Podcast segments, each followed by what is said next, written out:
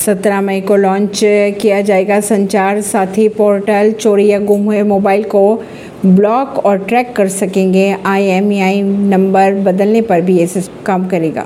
11 साल पुराने मामले में बड़ी सैफ अली खान की मुश्किलें। एनआरआई बिजनेसमैन के साथ मारपीट का है आरोप। इसराइल फिलिस्तीन के बीच मिस्र ने कराया सीज फायर अमेरिका और यूएन ने कहा थैंक यू गाजा में अब भी हज़ारों इसराइलियों को निकाला जा रहा है। ऐसी ही खबरों को जानने के लिए जुड़े रहिए जनता से रिश्ता पॉडकास्ट से, परवीन दिल्ली से।